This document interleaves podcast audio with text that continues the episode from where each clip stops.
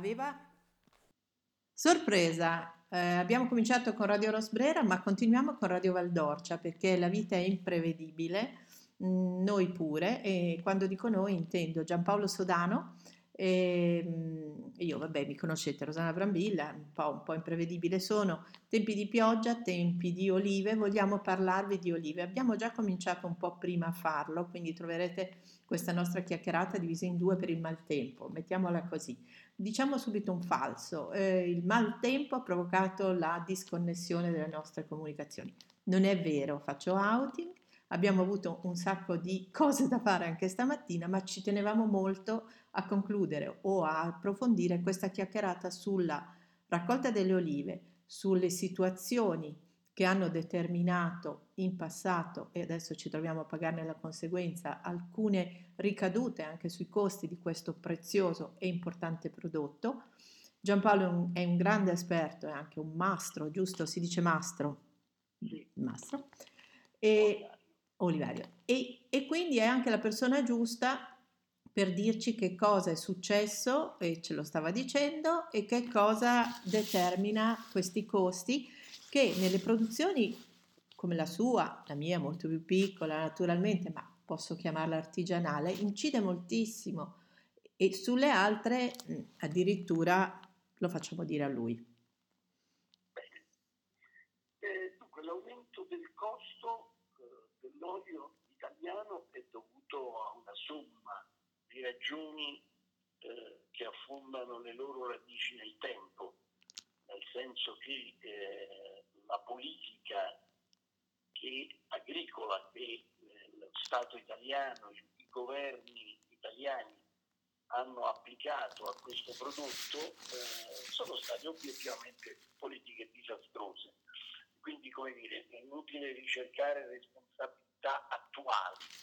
Eh, quelle attuali dipendono da fatti attuali, tipo il cambiamento climatico che fa sì che nel mese di maggio nel centro-nord piove per trenta giorni consecutivi, creando una situazione nei terreni tale per cui l'olivo soffre moltissimo l'eccesso di acqua, eh, così come soffre l'eccesso di siccità, ma così come tutti i frutti, non solamente il frutto dell'olivo, eh, ma anche, come dire, le, come dire, il cambiamento eh, che questo ha determinato, parlo del cambiamento climatico, in importanti regioni del Mediterraneo, penso alla Spagna, alla Tunisia, eh, luoghi in cui eh, l'industria italiana di confezionamento si è approvvigionata per anni a prezzi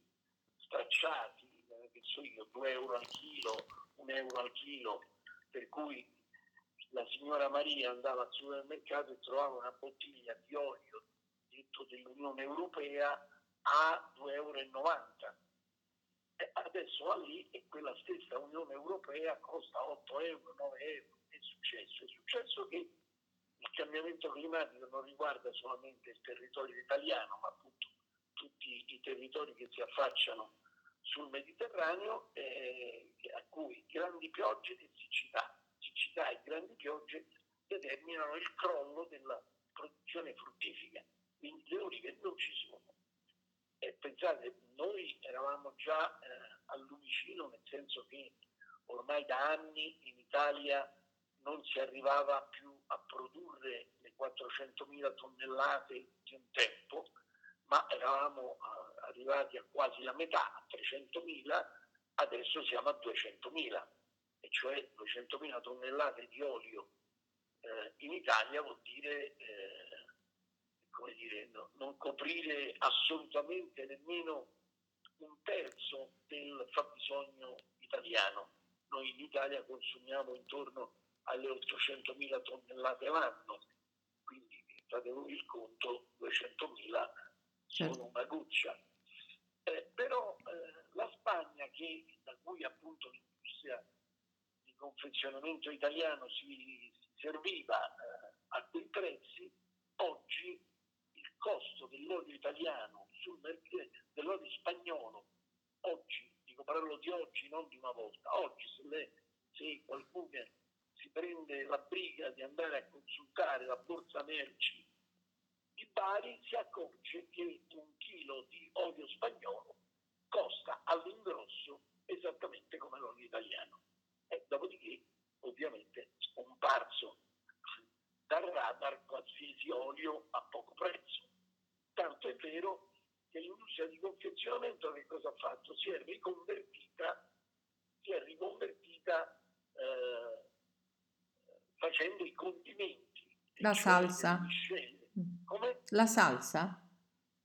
No, no, eh, proprio dei condimenti tipo eh, miscela di olio di semi con olio d'oliva. Ah, mamma mia! Eh, e, e già stanno sugli scaffali, eh, si vende a sei euro, eh, non è che ce lo regalano, mm. però eh, non si può dire che è una truffa, perché c'è scritto nell'etichetta che è un condimento, c'è scritto che è una miscela di olio di semi con olio d'oliva, ma insomma Beh. tutti i discorsi sulla qualità si vanno a far fottere, ovviamente, certo. È naturale, compreso tutti i vantaggi salutistici, il piacere del cibo, eccetera, eccetera, perché olio di semi mischiato con olio d'oliva è un prodotto cheap, ovviamente. Certo. Ecco, ma questo per dire che siamo in una situazione veramente disastrosa eh, per quanto riguarda l'extravergine di oliva italiano, ma non c'è da sorridere rispetto al destino dell'olio nel Mediterraneo, perché quello che succede quest'anno non è detto che sia un fatto eccezionale, perché eh, a meno che non crediamo che questo cambiamento climatico sia un incidente di percorso, e allora siamo tutti felici e contenti guardando al futuro, ma se per caso ci viene l'idea che questa situazione possa continuare, beh, c'è da rivedere radicalmente le politiche agricole, anche dal punto di vista proprio Uh, come dire, degli interventi in agricoltura. Senti, a proposito di interventi in agricoltura, eh, hai avuto la percezione che ci sia stato o ci sia la sensibilità su questo tema e non siamo piuttosto di nuovo un ostaggio di chi gestisce la nostra agricoltura, come se noi fossimo un bacino di, di minus eh, a cui dire che forse non dobbiamo più neanche occuparci di agricoltura? Ma eh, le cose stanno uh, cambiando, diciamo così, il cambiamento è in corso, eh, dove si approda, credo che nessuno lo, lo sappia, eh, una cosa è certa, ad esempio, per consentire agli agricoltori di far quadrare i propri conti che tipi di interventi si sono fatti nel recente passato. Eh, primo c'è stato gli interventi cosiddetti sussidi europei, no? Mm. Sussidi alla produzione prima e al confezionamento poi. Erano soldi che entravano nelle tasche degli agricoltori, definiti nella legislazione europea e nazionale produttori di olio. Ora, mm. sfido chiunque a dire che fare le olive, coltivare gli ulivi sia fare l'olio. L'olio si fa il frantoio, quindi il produttore d'olio di fatto è il frantoiano, mm. non l'agricoltore. Tuttavia, al di là di questo, eppure questa è una grande questione che non è stata risolta, perché non si è voluta risolvere in virtù dell'intervento delle grandi organizzazioni, eh, associazioni agricole che hanno difeso gli interessi degli agricoltori. Ora, senza considerare che se io mi fermo, se io non trasformo l'olio non c'è, perché non è che le olive si esprimono con le mani. E peraltro per fare un extravergine di qualità ci vuole un'alta professionalità in frantoio, non, non, non è più il tempo in cui si spremevano le olive con le macine di pietra, insomma, eh, quella è archeologia. Allora, tornando a noi, eh, come si risolvono i sussidi prima e poi si fece questa cosa molto intelligente, devo dire, all'epoca del cosiddetto agriturismo. L'agriturismo ha fatto entrare nelle tasche degli agricoltori che hanno riconvertito parte delle loro aziende in impianti turistici di far quadrare i conti.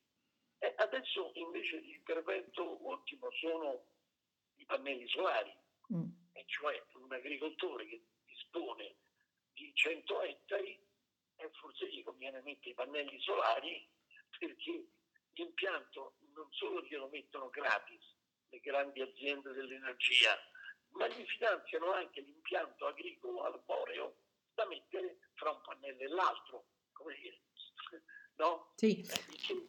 Come dire, è un, certamente un vantaggio per l'agricoltura, però eh, questo vuol dire distruggere una parte del patrimonio agricolo italiano, esatto. Che già no, non è straordinario perché l'Italia è stretta e lunga, si va da Cortina d'Ampezzo a, a, a Trapani eh, e, non tutti, e, e non tutti i territori sono quindi uguali. E quindi non tutti i territori sono disponibili per i diversi frutti che vengono dall'agricoltura e che alimentano il cibo degli italiani.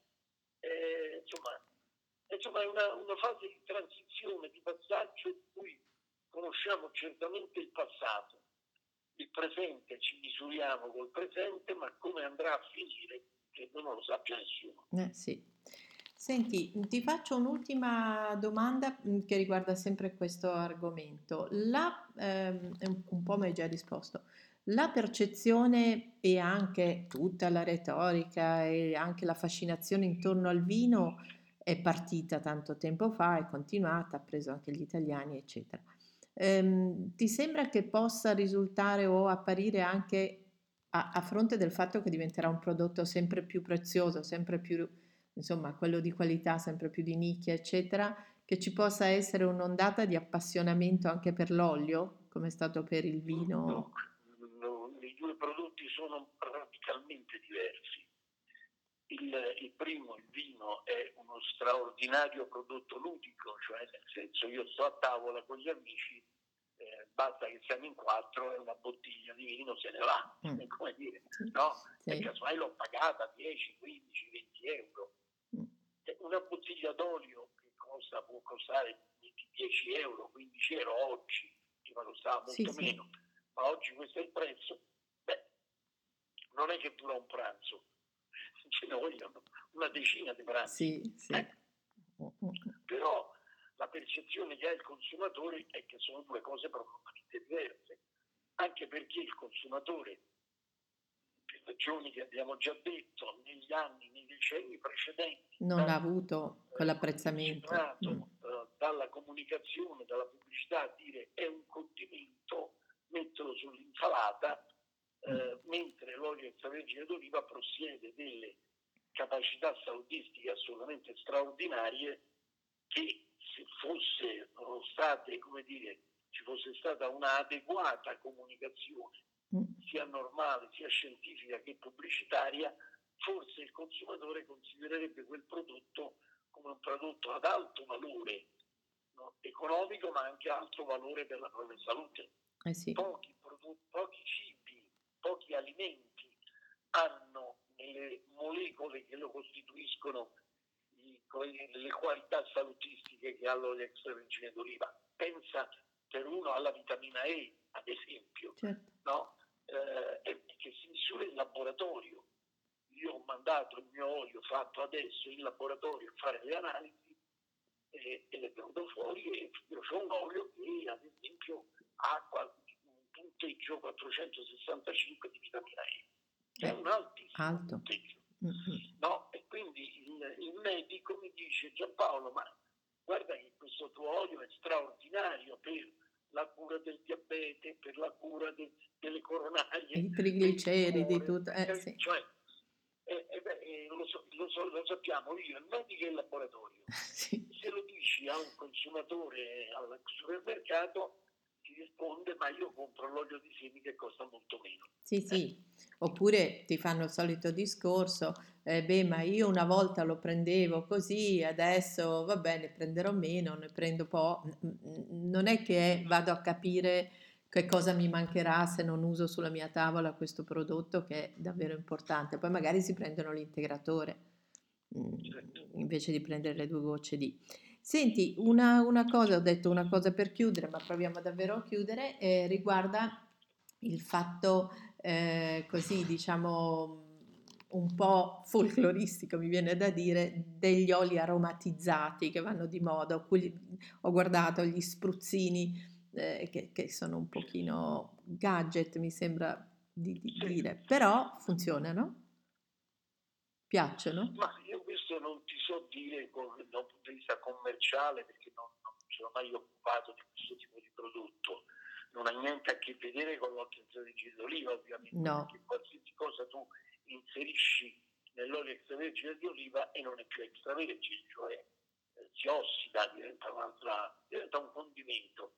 Allora se mi piace il condimento al basilico piuttosto che al peperoncino, uso questo tipo di, di prodotto. Ma appunto mm. eh, le qualità tipiche, caratteristiche dell'extravergine di oliva sono scomparse, mm. è un'altra cosa. Ecco, de- era un po' una provocazione il chiedertelo, perché purtroppo ho visto che invece che aumentare l'interesse per il significato dell'evo, si è andato subito, si è andati a fare queste... Mh, E beh, per forza, perché taroccate, come le chiamiamo, di vendere, mm. l'industria di fronte al fatto di fare il fatturato, non, come dico io, non guarda a faccia manco alla madre. Mm. Cioè, sì. se, se io ho un'industria che vende in Italia e nel mondo qualche milione di bottiglie, eh, non è che dice, sai, non ci sono le olive, cambio politica. No, cambio politica nel senso che eh, peggioro il prodotto, perché devo mantenere un prezzo basso per vendere milioni di bottiglie, e siccome se mi do il prodotto intero non riesco a tenere il prezzo basso, lo mischio con l'olio vegetale che costa mezzo a zero virgola cinquanta al chilo all'ingrosso e ho risolto il problema. Cioè, per il consumatore, e poi chi se ne frega, è un problema suo, io devo fare il fatturato, l'industria così ragiona. Certo. Senti Giampaolo, grazie per questa chiacchierata, poi ci diamo l'appuntamento per un'altra, in un'altra veste, perché mi è arrivato un invito comunque che mi, mi piacerebbe appunto parlarne con te, eh, se ce lo vuoi dire. Succede prossimamente a novembre a Roma, Libreria Panisperna, presentazione di? Ah, l'altra attività, fare l'olio e fare libri, e che poi, diciamo che sempre fare cultura. Eh, perché anche eh, sì. L'olio è un fatto culturale, quindi sì, no, questo è un, un piacevolissimo libretto tascabile fatta da un professionista che è vissuto in Nigeria per dieci anni facendo il suo lavoro, diciamo, per una grande azienda italiana, e che però ha accumulato un'esperienza e una conoscenza per cui quando è rimpatriato, oggi lavora in Italia, ha voluto scrivere questo questa specie di vademecum dell'Africa, perché, come dice lui, nessuno sa che l'Africa sono cinquantaquattro nazioni e nessuno sa che l'Africa è quattro volte l'Europa. E quindi, sì, è un, dire... non è proprio un paesello, quindi n- non si può dire Africa... È diverso regione per regione, quindi... Molto. Ed è un libretto scritto con grande leggerezza, ma anche con una grande informazione dentro, però alla portata di tutti, cioè si legge facilmente e si acquisisce un sapere che secondo me pochi hanno. E quindi il titolo te lo ricordi, che così lo citiamo? Si fa presto a dire Africa. Ecco, bellino. Il ventotto novembre a Roma lo presentiamo, e tra l'altro viene la, un importante esponente della politica africana a presentarlo. Angola, ho letto, sì, esatto, es- es- esatto. E eh, tiriamo la volata anche per la nostra nuova puntata di Maria Ilaria De Bonis, che è la nostra voce in radio che ci racconta l'Africa in tanti modi. Chiudiamo con un saluto a Giampaolo, ma subito fatto venir voglia di andare ad analizzare anche l'olio dell'Agricola Pantea, e quindi ti abbraccio e faremo uno scambio conviviale di bruschette, una via di mezzo tra lì e là, su e giù, e dove saremo non lo sappiamo. Un abbraccio. Ciao Rosanna, ciao, a presto. a presto a presto a te, ciao.